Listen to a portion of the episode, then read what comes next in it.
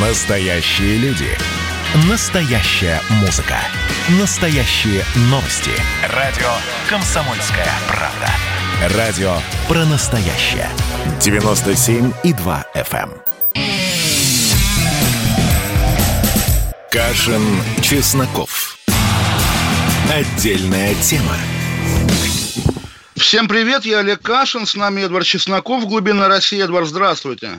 Здравствуйте, Олег Владимирович. И наш, наваль, наш навальнизаторский фарс превратился в еще более дикий фарс, да? Ну, слушайте, кому фарс, а кому и санкции. Давайте произнесем эти имена так во всеуслышание. Итак, давайте, давайте. Сергей Кириенко, зам главы администрации президента, Андрей Ярин, начальник управления внутренней политики, Александр Знаете, Бортников. звук фанфар. Назвать. Да, Александр Бортников, директор ФСБ. Алексей Криворучко и Павел Попов, заместителя министра обороны, Сергей Меняйло, полпред президента России в Сибирском округе и Институт ГосНИИ ОХТ, где разрабатывали «Новичок». Но маленький дисклеймер – это список утечка в газете «Нью-Йорк Таймс», которая при всем уважении, я даже иногда бываю ее автором, э, по крайней мере, с момента вы, объявления... Подождите, вы сказали, вы, вы, я являюсь, я, я бываю ее автором, вы в смысле автором ее этой утечки бываете? Нет, я бываю автором автором этой газеты. А, так вот, да. А газета в последние четыре года, воюя с Трампом, себя, в общем, зарекомендовала как не самое достоверное издание, поэтому... Да, как футляр от виолончели, да. И если завтра окажется, что реальный список Евросоюза совсем другой, все разведут руками. Но пока, по крайней мере, единственное, что мы знаем о санкциях по Навальному, это вот этот список. И еще дико интересно, в той же статье Нью-Йорк Таймс, давайте сразу к ней повернемся, сказано, что немецкие специалисты, источник в спецслужбах Германии, сообщил газете, что Навального все-таки отравили э, новичком, который растворили в чае, который он пил в аэропорту. И поскольку уже до этого нам объяснили, что новичок был на бутылке в отеле, то есть Навального отравили в отеле, и бутылку доставила знаменитая Мария Певчих в Германию, возникает противоречие, как же так? А Нью-Йорк Таймс дает ответ, типа, не волнуйтесь, ничего страшного, наверное, его отравили два раза. Наверное, два, а может быть три, а может быть 4, а может быть 0. Обычно так себя ведут российские государственные медиа, которые вбрасывают всевозможные разные версии. А здесь как бы наоборот, западные медиа, в общем, подыгрывают вам, Эдвард, как патриоту и лоялисту, который хочет доказать, что Россия не причастна к отравлению Навального. И я боюсь, да, боюсь, они преуспеют, конечно же. Ну, еще на самом деле была версия, сам Навальный, по-моему, в интервью с Дудем говорил, что, возможно, там в рубашку его добавили, помните? Помните, мы еще над, да, над да, этим да, смеялись. То есть где же э, в чае в рубашке, в бутылке, на бутылке. Причем там в Нью-Йорк Таймс написано powder, то есть, ну, порошок, порохообразное такое вещество. Я специально зашел на страницу новичковую в Википедии, чуть не новичокнулся, потому что, ну, есть старый новичок, есть новый новичок, но в любом случае это там такой какой-то гель, э, это там какая-то вязкая жидкость, но есть же разница между гелем или вязкой жидкостью и каким-то вот порохообразным порошком. Ну, наверное, есть. Слушайте, а Эдвард, еще знаете, знаете, прикол, не побоюсь этого слова, как бы оно пошло не звучало, кто был директором вот этого ГОСНИИ ОХТ с 78 по 85 год? Ну, говорите уже человек по фамилии Патрушев. То есть, очевидно, не тот, не наш и даже не однофамилец, но, по крайней мере, легко представить. Действительно, я ссылаюсь на телеграм-канал «Методичка», который пишет, что, наверное, американцы подумали, ага, Патрушев, ФСБ, отлично, записываем. В общем, да, да вот вы... Смотрите, а вы поняли, как туда Меняйло-то попал? То есть, они посмотрели, ага, так, э, беда произошла в Сибири, кто там у нас за Сибирь-то отвечает, ага, полпред. Ну, значит, вы, вы знаете, вот я увидел его фамилию, тоже крякнул, но потом подумал, Меняйло же в Крыму как бы остался оставила себе недобрую память, как такой солдафон, который, в общем, растоптал своими неаккуратными... В Севастополе, ну, Севастополь я понимаю, да, ну, Крымский федеральный округ, да, вот, а, растоптал своими сапогами генеральскими да, народные надежды на какую-то добрую, хорошую да, жизнь при России.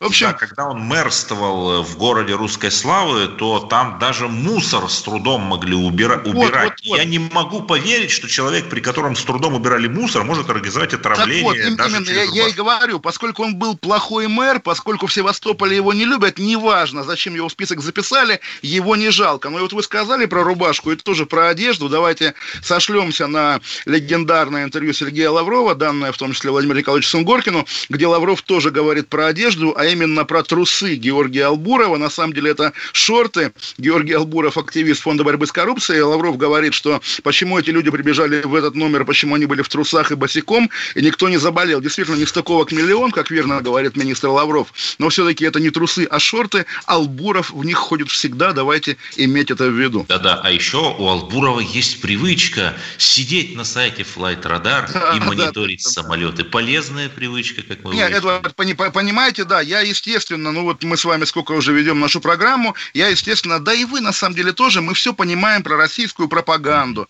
про официальных лиц. Вы про... хотите сказать, мы все понимаем про самих себя.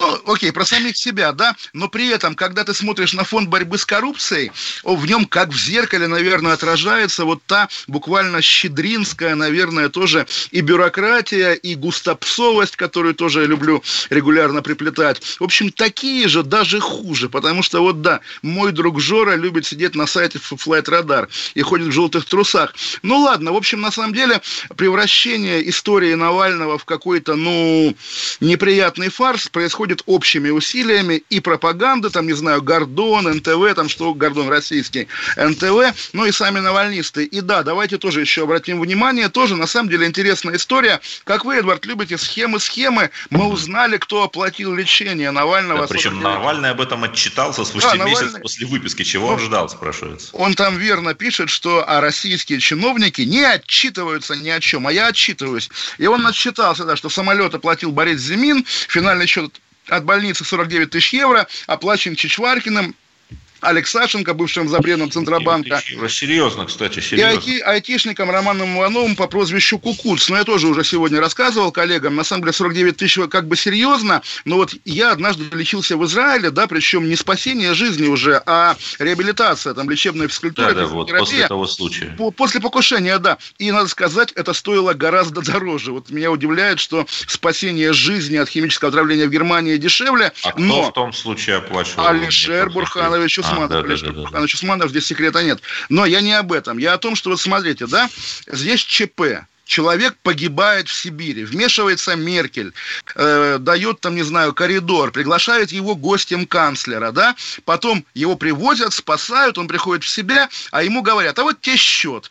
Хорошо, если у него нету богатых друзей, да, и нету денег, что тогда... Как нам говорят. Да, почку продавать. Тоже странная история. Вот как бы немножко дыра такая в немецком гостеприимстве. Давайте удивимся этой дыре. И еще, конечно, момент. Эти имена Чичваркин, Алексашенко и примкнувший к ним программист по прозвищу Кукуц, известный многим, ныне серьезный менеджер Яндекса, по-моему, фамилия Иванов. Вот они, да, они оплатили. Насколько мы в это верим, имя, имя Зимина, который оплачивал самолет, примелькалось, потому что всегда, когда у Навального требуется какая-то публичная отчетность, отчетность о его деньгах, он говорит, а мне деньги Зимин дает. Еще, подожди, там уже... же говорили, что какой-то филантроп, кино, кинопродюсер там оплатил что-то такое. А, по-моему, э, кинопродюсера был физический самолет, А-а-а. да, то есть они нашли самолет. Какой хороший кинопродюсер. Не смогли. Он э, этого самого Верзилова спасал, когда Верзилова травили, на том же, видимо, самолете и спасал. Но все же, да, вот поскольку Зимин примелькался как спонсор, да, потому что действительно, если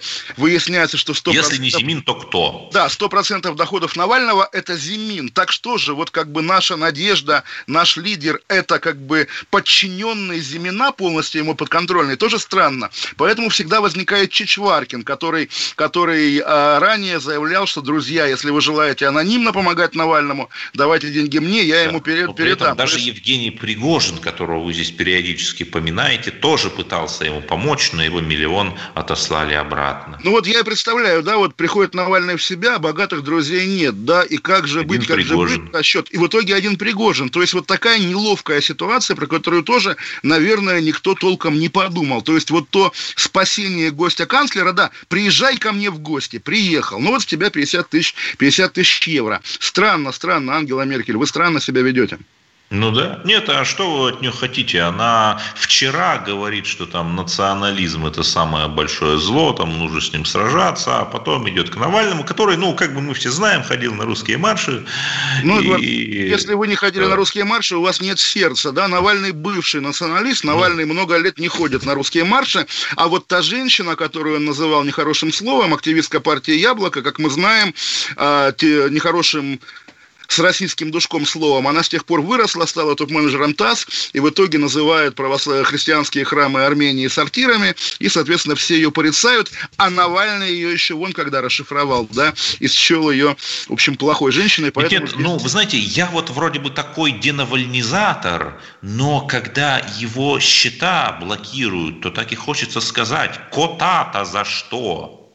Ну, слушайте, кота, да, если вы намекаете на Скрипалей, здесь действительно вопрос, да, да. но все-таки, понимаете, много лет государство ведет такую прямо яростную, лютую войну на уничтожение и с Навальным лично, и с Фонда борьбы с коррупцией. Война идет, бросаются на нее там новые буквально дивизии, ресурсы, что на угодно. странную войну Во, между Эдвард, Францией и Германией. Между, между, между Ираном и Ираком, да, когда ну, вот 10 лет, да, как, как говорили советские евреи, говорили советские евреи, пожелаем удачи удачи обеим сторонам, да, а когда идет эта война на уничтожение, там напалмом жгут, а оно не сгорает почему-то, тоже вот как...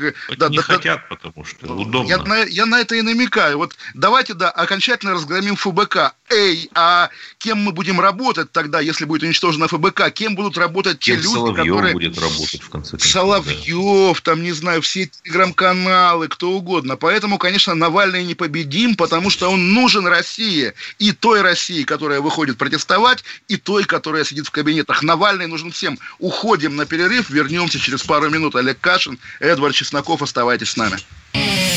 Кашин, Чесноков. Отдельная тема. Георгий Бофт. Политолог, журналист, магистр Колумбийского университета, обладатель премии «Золотое перо России» и ведущий радио «Комсомольская правда» авторскую программу Георгия Георгиевича «Бофт знает». Слушайте каждый четверг в 17.00 по московскому времени. А что такое деньги по сравнению с большой геополитикой? Мы денег тут не считаем. Кашин, Чесноков. Отдельная тема. Олег Кашин, Эдвард Чесноков и Владимир Путин внес в Государственную Думу проект закона о Государственном Совете. Будет новый орган власти, уже закрепленный законодательно. А он будет участвовать в разработке задач внешней и внутренней политики, обсуждении проекта бюджета, сообщил Клишас, глава Комитета Федерации по законодательству. Структуру возглавит президент России. Что это, Эдвард, третья палата парламента или фрагмент плана по транзиту власти, который который еще в январе вызывал всякое брожение умов политологов. Но, безусловно, не третья палата, а второе, то, что вы сказали. Система нуждается не только в сдержках, но и в противовесах, и хорошо, что они есть. Потому что у нас нет какого-то медиатора, который бы выражал и э, позицию федерального центра, и позицию регионов. То есть, одно время таковым должен был быть Совет Федерации, но как-то вот не получилось. Теперь уже пожизненных сенаторов вводят, которые не связаны с регионами. Вот я э, считаю, что вот все-таки Госсовет как структура, э, которая будет э, соединять интересы разных вот всех этих кланов, там, финансово-промышленных групп, региональных элит и так далее, и так далее, на одной какой-то, как модно сейчас говорить, переговорной площадке. Вы знаете, Эдвард, я слушаю вас, действительно, как будто бы такой бальзам льется на мою душу, и все прекрасно. Просто я помню себя в 20 лет, а мне сейчас 40. Мне сейчас не 20. Вот мне, мне было 20 лет, я рассказываю вам, и я узнал из новостей летом 2000 года, что Владимир Путин проводит реформу власти, он учредил должности полпредов, разделил Россию на 7 тогда федеральных округов. Генерал-губернаторств. Да, да, да, и одного Кириенко, как раз, собственно, единственного не генерал генерала, по-моему, из тех полпредов, а, изменил структуру Совета Федерации, в общем, начал строить вертикаль Административную власти. реформу. Да, да, да. И было это 20 лет назад. И политологи, многих из которых сегодня уже нет в живых, говорили ровно те же слова, которые сейчас говорите вы, с той поправкой на то, что тогда Путин был новый президент, который менял власть, ну окей, допустим, под себя, а теперь он старый президент, у которого за плечами 20 лет пребывания ну, у власти. Сказал, не то, что и вдруг... старый, а такой мудрый, Хорошо. с опытом за плечами. С 20-летним опытом руководства да. страной, прямо скажем. И тут вдруг оказывается, что прежняя система власти, оказывается, была чем-то ущербна. Более того, ладно, 20 лет. В январе этого года, когда Путин, выступая с посланием Федеральному собранию, заговорил о конституционной реформе, тоже говорили, и он сам намекал, да, что Госсовет будет усилен, и все подумали, ага, наверное, он хочет уйти на позицию председателя Госсовета после 24 года. И, наверное, это, этот, это рассматривали тогда. Но потом оказалось, что обнуляться проще, и в итоге как-то забыли, а теперь опять вспомнили, что опять аппаратный маятник качнулся, Эдвард. Да не знаю, Олег Владимирович, а почему, зачем вот искать, все качнулось, не качнулось. Ну, понадобилась теперь такая конфигурация, сделали такую конфигурацию. Системный дизайн. Потому что реальность, Вы реальность, знаете, она текучая, она изменяется быстрее, нежели мы можем себе представить. Вот э, наши, не знаю почему, кстати говоря, так сложилось, русские любят Барселону, да, и когда границы закрыты. Да, включая э, даже это, Навального. Эта любовь еще сильнее обострена. И вот, конечно, Гауди, да, человек, который всю жизнь строил Саграду Фамилию, собор, строил, строил, понятно, что ее достроить невозможно, он погиб под трамваем 90 лет назад, а ее сейчас так и строят и строят.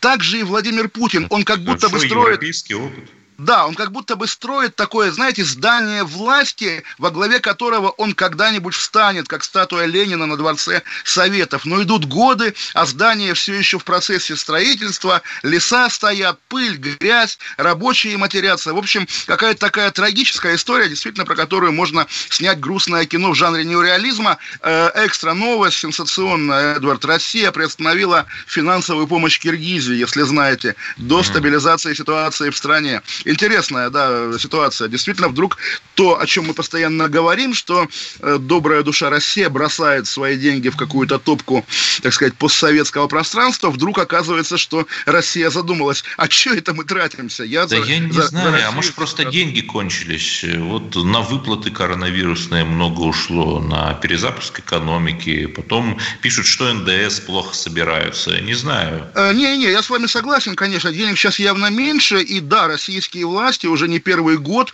учатся резать косты, как говорят бухгалтеры, да, и Кого даже... резать? Баранов как... резать? А ну, нам гость дорогой Трамп приедет, что мы бараны режем, ну, хвосты, я не понял, что вы а, сказали. А, а, абсолютно, да, но я сказал а. косты, а, вот, да, да. Э, да, и на самом деле даже назначение Мишустина премьером в январе тоже было, в общем, об этом, об оптимизации расходов, но мне кажется, да, мы с вами, Эдвард, да, мы с вами, Эдвард, собой привыкли, привыкли к тому, что когда оптимизируют расходы, конечно, там пенсионная реформа, там не знаю, что а еще. Вы имеете в виду, когда паны бронятся, то у холопов чубы трещат? А, ну, давайте не называть граждан России холопами, но да, когда российские власти начинают экономить, они начинают экономить на народе. А тут на, Кир... на Киргизии. На Киргизии они обычно не экономили. Поэтому русский это... фашизм поднимает поэтому, голову. Да, русский фашизм Почему молчит голову, Антон да. Долин? Ну, подождите, еще не вечер. Я думаю, все еще произнесут свое веское слово. В общем, такая история. А возвращаясь к Госсовету, тоже интересно, что председателем Госсовета будет президент России. Это, конечно, половину интриги уничтожает. Потому что если бы сейчас... Ну да, если бы сейчас в России возникла такая новая вакансия, да, председатель Госсовета, а кого бы назначить? Ведь если его назначат, значит он либо преемник, либо еще кто. Но, как мы знаем по Совбезу, куда заместителем тоже к Путину отправили Медведева, есть еще и должность заместителя. И вот если они придумают должность зампред Госсовета, вот это будет Второй... Ну, тут же очевидно, что председатель Госсовета или преемник, или не преемник. Этим все сказано. Ну, в общем, да, нет, на самом деле, чем больше преемников, я думаю, тем лучше для Путина, потому что он, естественно, заинтересован в том, чтобы все думали, что еще неизвестно, да, чем все кончится. Но я, положа руку на сердце, думаю, конечно, что вот та наша травма, наверное, 99 -го года, когда нам показали, как это работает, что вот выходит пожилой президент, выводит нового, говорит, берегите Россию и уходит, да? Кто сказал, что это в России будет так теперь, в путинской России?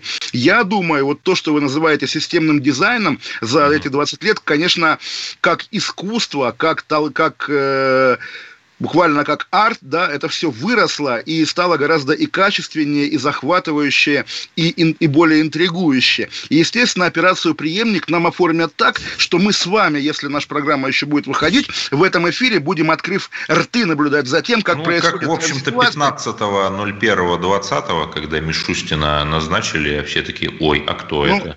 Это будет такое растянутое 15.001, угу. когда, я думаю, и мы с вами, там, условно говоря, вы будете говорить, боже мой, государство рушится, там, все такое, я буду говорить, ой, Навальный... О темпора, о морес. Да, а потом бабах, новый президент, еще лет на 20, там, не знаю, и все по-прежнему, хотя все, все уверены, что э, случились глобальные перемены. Потому что в 98 году э, Гельмут Коль из партии ХДС, ХСС тоже привел в политику Меркель, она там через 7 лет канцлером стала, то есть нормально.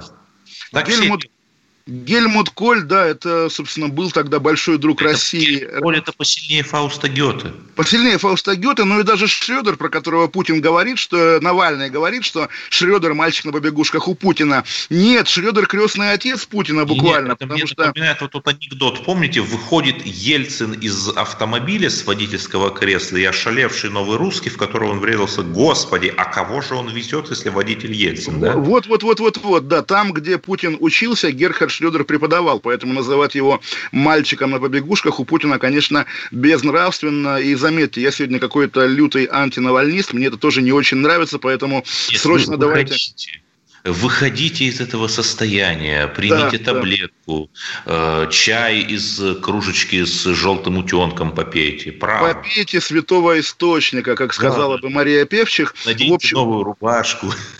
В общем, в общем, в общем, да, и жел, желтые трусы Георгия Албурова. В общем, действительно печально все происходит. Да о чем мы дальше говорим, Эдвард? Потому что у меня под рукой нет никаких больше новостей, кроме Киргизии. Нет, я понимаю, что вы сейчас делаете вид, что никакого темника у нас, или я бы сказал, прежде всего, у вас нет. Но вот давайте посмотрим. Скандал с блогером Садатом Гулиевым. Наверное, уже можно сказать, что человек ведет телеграм-канал «Девичья башня», э, освещает, соответственно, Карабах карабахский конфликт с азербайджанской позиции, над которой мы стоим над схваткой. Вот он э, пожелал смерти Семену Пегову, нежно любимому нами и вами, э, который, соответственно, освещает тот же самый конфликт, но с другой стороны, э, пикантна ситуация, что Садат Гулиев, он там курд, то есть даже не азербайджанец, и это чуть сегодня забавно.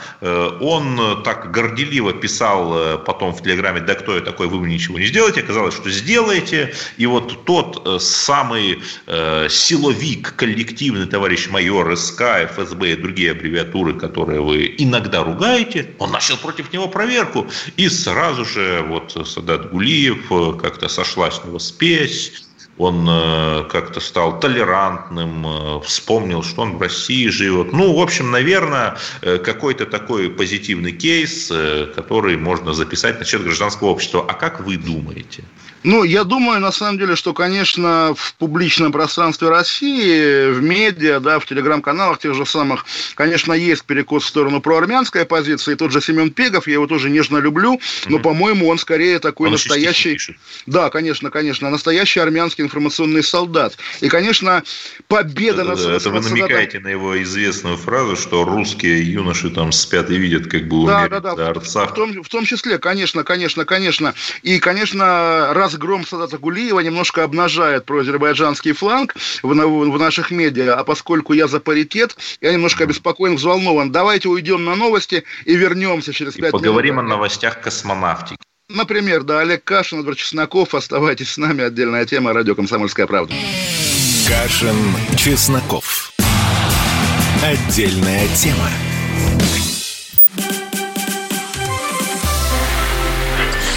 Начало. Это действительно история, которая будоражит. Так вся страна обалдела. И Россия родина слонов, она от океана до океана, да. И мы, мы всегда правы, мы никогда не сдаемся. И самое главное, что же будет дальше? Комсомольская правда. это радио.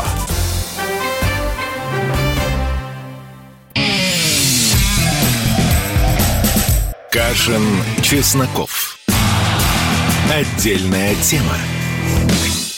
Олег Кашин, Чесноков, да, я на самом деле забыл, когда мы обсуждали интервью Лаврова, вот про эту цитату из Семена Слепакова. Семен Слепаков, я думаю, такой цитируемости себе вообще никогда не, не ждал, да, и песня называется, на самом деле, патриотическая, эротическая, и Россия, там женщина, не просто которую все хотят, но, Эдвард, извините, женщина с членом, вот те самые трансы, которые... Ну и фантазии у вас. Да, у Семена Слепакова э, вот те трансы, которых ненавидит Джон Роулинг, взаимно, да, с ними Слепаков и Лавров идентифицируют Россию, и в конце Слепаков угрожает, что Россия может сама кого угодно, так сказать, изнасиловать, и лучше при ней не снимать штаны. Нет, в общем, действительно... Это уже к доктору Фройду на кушетке такие фантазии, понимаете?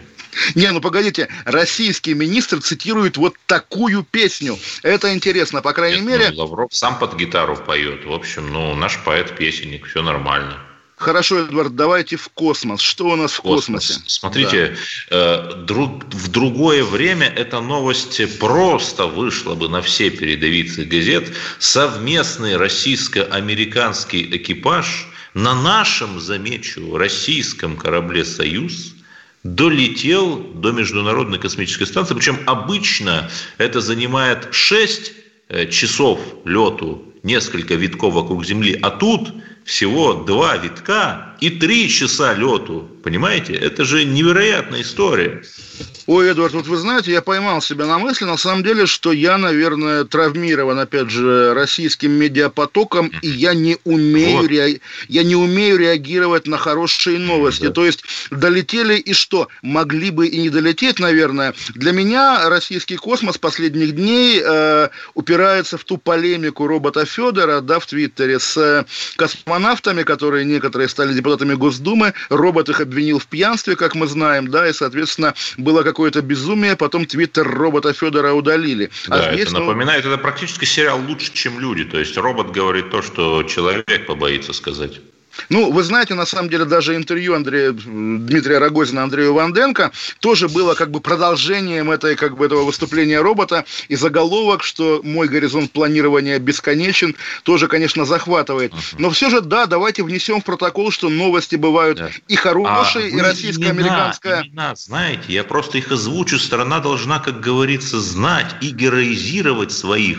Сергей Рыжиков – еще один Сергей с дивной такой русской фамилией Кудь, дефис Сверчков и и же с ними Кэтлин Рубинс, это американка. Причем такое ощущение, что вот там санкции, вмешательство в выборы, э, конфликт в Сирии между Россией и США и так далее, и так далее. Там очередной акт о, об адских санкциях, как они называют, а космос находится в каком-то другом измерении, и вот там мы преспокойно сотрудничаем. Ну, вы же помните, как когда начинался Крым, когда вводили прямо вот первые самые болезненные санкции, а потом еще был шаг к секторальным санкциям, как-то придумали способ, вот, чтобы этот поток ада, да, обтек наше в СМПО Ависма, да, которая поставляет Титан для Боинга, потому что Титан нет, для Боинга... не стали включать в санкционный перечень, по-моему. Потому что Титан... Нет, ну это же подразделение Ростеха, да, Титан для Боинга важнее любых международных да. конфликтов. И, собственно, да, естественно, когда мы говорим о Западе, важно понимать, что какими бы ни были ценности, какими бы ни были лозунги, всегда прагматичный расчет оказывается сильнее всего. И да, очевидно, это есть главная тайна, которую знает Владимир Путин, и она позволяет ему обращаться с Западом так, как тот того заслуживает. И, естественно, в конечном итоге, ну, не знаю, кто будет победителем, может быть, и никто, как те два ковбоя, которые нас про кое-чего поели, да, но, по крайней мере, нельзя говорить о том, что вот теперь-то, наконец, после очередного, как бы там, обострения российско западных отношений путинский режим обречен. Никогда он не будет обречен, потому что он нормально встроен в мировое хозяйство вплоть до самого космоса.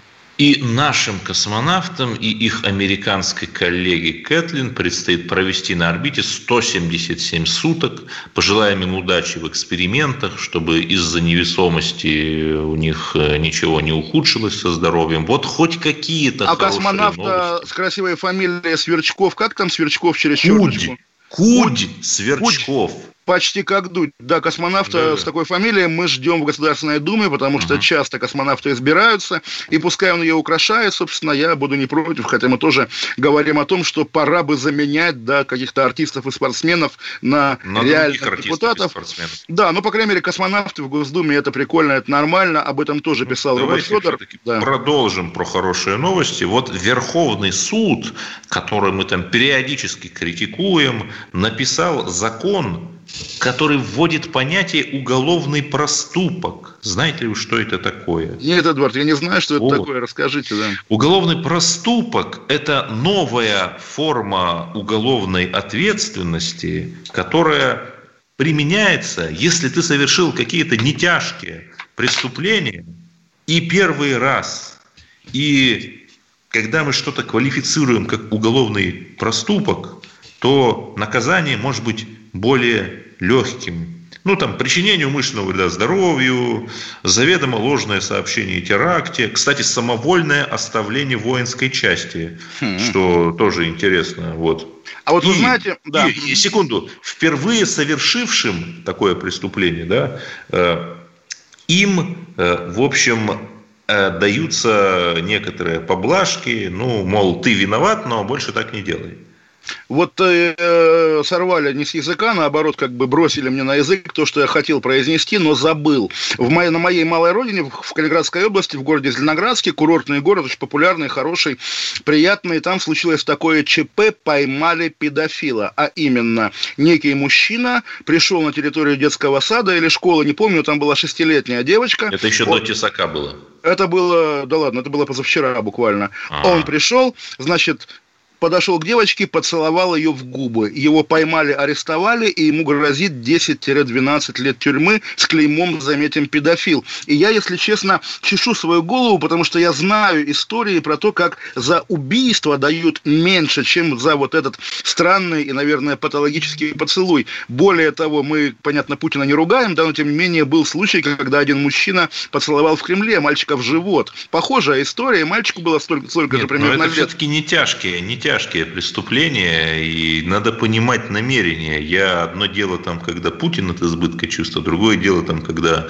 какой-то человек целенаправленно пришел, ну, все же понимают. Ну, черт его знает, если, опять же, только поцеловал, а потом ушел, ну, наверное, окей, маньяк-целовальщик. нет на Маньяк-целовальщик. Но тесака ни на кого нет. Э, давайте, на самом деле, вот вы произносите имя Тесак, и все давние шутки про Тесака ушли, нет, потому что нет, человека, человека вот убили, я человека том, убили в тюрьме. Я, да. Я скажу, к чему я скажу. Я шел по тому глубинному российскому городу, где я нахожусь сейчас, и под мостом было граффити «Тесак, быть воином, жить вечно». То есть, э, и это же не какой-то там сверху насаждаемый государственный культ, это вот реально фанаты приходят и под покровом ночи делают такого рода граффити. Поэтому вот я именно что запал и как-то вот повторяю это. Не, ну странно отрицать было бы, что если бы у Тесака не было фанатов, но да, заметим, что человека убили в тюрьме, да. и, в общем, я думаю, еще он в какие-то легенды войдет, несмотря на те поводы для критики, которые он давал при жизни. И все же, да, вот такой случай, действительно, когда вдруг оказывается, что вот то, что вы называете уголовным проступком, я думаю, здесь-то, наверное, можно применить. Если ты там не знаю, как это назвать, но вот безобидный псих, который подходит и целует прохожих детей. Нет, но если ты безобидный псих, то в период осеннего обострения, ну, наверное, нужно как-то дома сидеть на седативных или что-то такое. Согласен? Ну, это, это, это в Москве внутри Садового кольца есть мода на биполярное расстройство. Угу. У, у каждого свой психиатр и как бы наборы таблеток да, и справочек. У меня, я у вас. Да, да, а в регионах как бы такого нет. В регионах как бы это еще стигматизировано. Ах, он сумасшедший сумасшедший, он в дурке лежал. И, наверное, надо как-то это преодолевать, да. И тоже я вспомнил какое-то выражение, по-моему, из того же города в глубинной России, где вы. Вместе они населяют овраг, гиппопотам, бегемоту не враг. Тоже я видел граффити такое буквально в этом городе, да. Еще есть одна странная новость. Помните загрязнение на Камчатке? Там Дудь выложил какое-то видео, потом оказалось, Ой, что видео да. вроде бы с Камчатки, но совершенно из другого региона. И как бы э, веры Дудю кредит доверия тоже несколько уменьшился. Вот, э, не, это не, еще не, не все. Э, это как раз, это, это, по-моему, такой довольно дурацкий момент. Да, сегодня, по-моему, объявили, что, оказывается, видео, которое выкладывал Дудь, оно не оттуда, и мы не знаем, оттуда оно или нет, но как будто бы все дело в видео Дудя, когда мы увидели уже вагон фотографий и видео тех самых, которых мы оплакивали в эфире мертвых осьминогов, да, и как бы оказывается, что вот всех обманул Дудь. Нам, между прочим, заметим, говорили о том, что это красные водоросли, которые нападают только только на беспозвоночных, правильно я говорю? Хотя я знаю как минимум одного человека, вот я отлистываю нашу с вами переписку, да, да, где, да. где есть его имя, вернее, ее, Майя Рудик, участница сборной России. Вот, причем надо просто видеть ее внешность, она афро-россиянка. Ну, слушайте, Эдвард, мы не, не делаем как бы различий нет, между нет, ну, белыми и черными. это забавно, что афро-россиянка на Камчатке пострадала от неизвестного, роговицы. Да, роговицы, от неизвестного до сих пор химического вещества, и э, что и, и это все мы сейчас обсуждаем. Ну, в общем, да, она конкретный живой человек, который пострадал якобы от того, что вредит только беспозвоночным. А на что беспозвоночная? Попытка Нет, замылить вот именно, я тоже считаю, что афро-россиянка не может быть беспозвоночной вообще никак. Попытка замылить камчатское отравление тоже интересный такой медийно-пропагандистский кейс, а мы уходим опять на перерыв и вернемся через пару минут, будем говорить дальше. Олег Кашин, Эдвард Чесноков, отдельная тема, оставайтесь с нами. Кашин, Чесноков. Отдельная тема.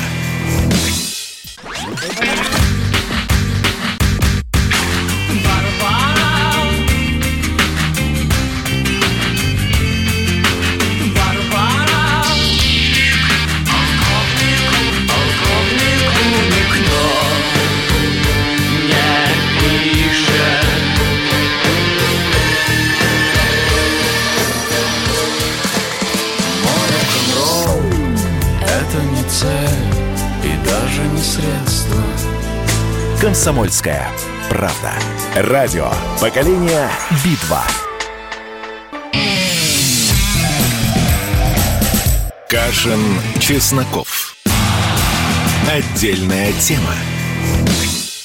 Олег Кашин, Владимир Чесноков, и мы говорили о запуске экипажа на МКС, и я зашел в Твиттер Роскосмоса, чтобы кое-что там уточнить, и увидел, что нету снова Твиттера Роскосмоса, его вернули Рогозину. Это такая давняя история, когда была какая-то серия скандальных твитов Рогозина, он решил уйти из Твиттера, и его популярный Твиттер Рогозин стал корпоративным, Роскосмос, а теперь, поскольку такой важный запуск, он, собственно, он, собственно, вернулся, его переименовали обратно Рогозина, и было забавно, когда в Твиттере Роскосмоса были те самые военные донбасские посты, что, эх, ребята, я бы все отдал, чтобы оказаться в окопе в Славянске. Эдвард, ну это как бы была присказка, а у вас была какая-то сказка, насколько я понимаю. Ну, я не сказать, что это сказка, разве что э, в жанре тюремного романа. Э, органы наши любимые э, изучают дело – бывшего главы Удмуртской республики Александра Соловьева. Он признан виновным по пошлой статье получения взятки.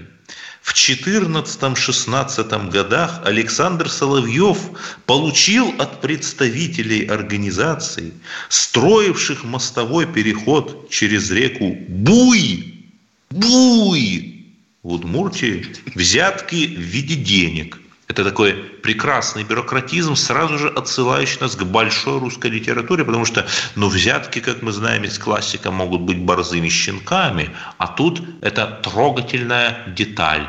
Взятки в виде денег на, на общую сумму 139 миллионов рублей и доли участия коммерческой организации, то есть акции какой-то или долю в каком-то юрлице ему дали на сумму 2,7 миллиона рублей. Еще нашли 20 объектов недвижимого имущества, жилые дома, земельные участки, автомобили, снегоходы, денежные средства, в том числе в иностранной валюте, э, слитки золота и другие ценности. Вроде как даже в Испании у его родственников нашли домишко.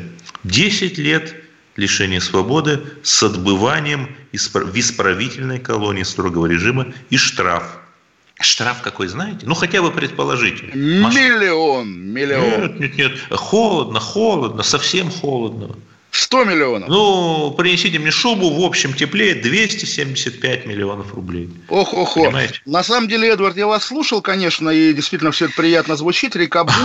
Но... Простите, что приятно звучит? Многочисленная коррупционная недвижимость. Победа над коррупцией. Но, Эдвард, посадить бывшего главу региона – это легко. Вы попробуйте действующего главу какого-нибудь региона посадите. Ну да, вот как бы и там э, пальцев руки даже одной моей не хватит для того, чтобы перечислить. А, подождите, вот этот друг Навального, Белых, вот-вот-вот, и э, Гайзер, Хорошавин, Белых, да. И к вопросу о взятках деньгами. Взятки деньгами – это, да, пошло. А как насчет взяток доильными аппаратами? Я, естественно, могу только предполагать, но все же странно. Вот когда мы говорили про санкции против СМПУ «Ависма», которых не было, потому что «Титан»... СМПУ «Авиа». Э, Ависма, Ависма, а, Ависма, да, да, да. Титан нужен Боингу, это ладно, понятно. Но когда вдруг российское государство, вот э, продолжающее свое противостояние с бандеровцами, снимает санкции в отношении трех украинских предприятий, а именно компании, которая делает доильные аппараты Братслав, компании, которая делает гофрокартон, Рубежанский картонный комбинат и Барский машиностроительный завод, который делает котлы, котлы центрального отопления. А, Вопрос... Есть такой украинский певец Максим Барских, это, наверное, вот то Навер самое. Наверняка, да, наверняка это его котлы, да. Но все же мы можем догадываться, потому что разговор об этом шел не так давно, пару дней назад, вернее, на той, на той неделе, да, когда Медведчук, знаменитый, непонятно кто... Привился он, в Крыму. Российский, да, агент на Украине или украинский агент в России приезжал к Мишустину и говорил, что есть там предприятия, которые заслуживают снятия санкций. В итоге, да, российские власти в порядке доброй воли сняли санкции в отношении этих деятелей доильных аппаратов. И вопрос, мы верим, что это просто шаг доброй воли, или это денежный интерес Медведчука, каких-то его друзей, или еще чего-то. Вот, Эдвард, где ваши схемы, по которым я так скучаю? Ну, охо, если вы скучаете, то они вернутся. Мне сложно что-то сказать, но если бы Украина прекратила обстреливать Донбасс, если бы она прекратила дерусификацию, вернула образование на русском языке и так далее, и так далее. Я даже не говорю, признала Крым российским. Ну, наверное, о каком-то потеплении можно было бы говорить. Но вот сейчас, понимаете, они не понимают, они видят только нашу слабость. Вернее, в этих поступках они видят лишь наше бессилие. Но, Эдвард, вы, надо отдать вам должное, видите в этих поступках какую-то прямо и политику, и войну, и там не знаю что. По-моему, это какая-то банальная, причем вот такой мелкий гешефт. Если на Украине есть политик, который по каким-то личным своим связям, возможностям э, имеет как бы самолет, который позволяет ему летать в Москву и заходить к Путину в кабинет, то, наверное, какие-то люди, а Украина страна довольно коррумпированная, могут себе позволить договориться с этим политиком, чтобы чтобы он буквально пролоббировал на уровне Путина снятие э, санкций в отношении завода доильных аппаратов. Я не знаю, сколько это стоит, но реально предполагаю, что, конечно, никакой военной составляющей или геополитической в этом нет. Чисто деньги, вопрос чьи, в чьи карманы они идут. Вы знаете, наша любимая Меркель, которую мы постоянно критикуем из серии «А там», Турбина Сименс. У нее была история. Не-не-не, нет, я не о другом. У нее было, хотя это тоже было очень забавно, там Сименс поставил 4 турбины по бумагам в Краснодарский край, но проблема в том, что каждая электростанция уникальна и поставляя турбины, но если ты не полный идиот, то ты, в общем, примерно понимаешь, там, куда по их диаметру, по мощности. Они в Севастопольскую, естественно, ТЭЦ шли и спокойно поставили только потом как-то вспомнили, ой, а мы такие не знали. Вот. И к чему я про Меркель? Что в городе, э, в пригороде Ростока, это, по-моему, земля Мекленбург, Переднее Померание, э, верфи обанкротились, немецкие, а это избирательный округ, э, от которого Меркель шла в Бундестаг в девятом году, чтобы потом стать канцлером, и она попросила Медведева, ну, по слухам, да, чтобы там он как-то помог и с верфями. То есть, понимаете, даже Меркель, а тут Медведчук, М и М, мастер и Маргарита, Меркель и Медведчук, линчуют, понимаете? Ну, вы знаете, да, негров линчуют везде, а у нас пролетел наш увлекательный час, и мы вернемся в эфир завтра в 9 вечера по Москве. Олег Кашин, Владимир Чесноков, отдельная До тема. До свидания, друзья, всем счастливо, всем пока. Кашин, Чесноков. Отдельная тема.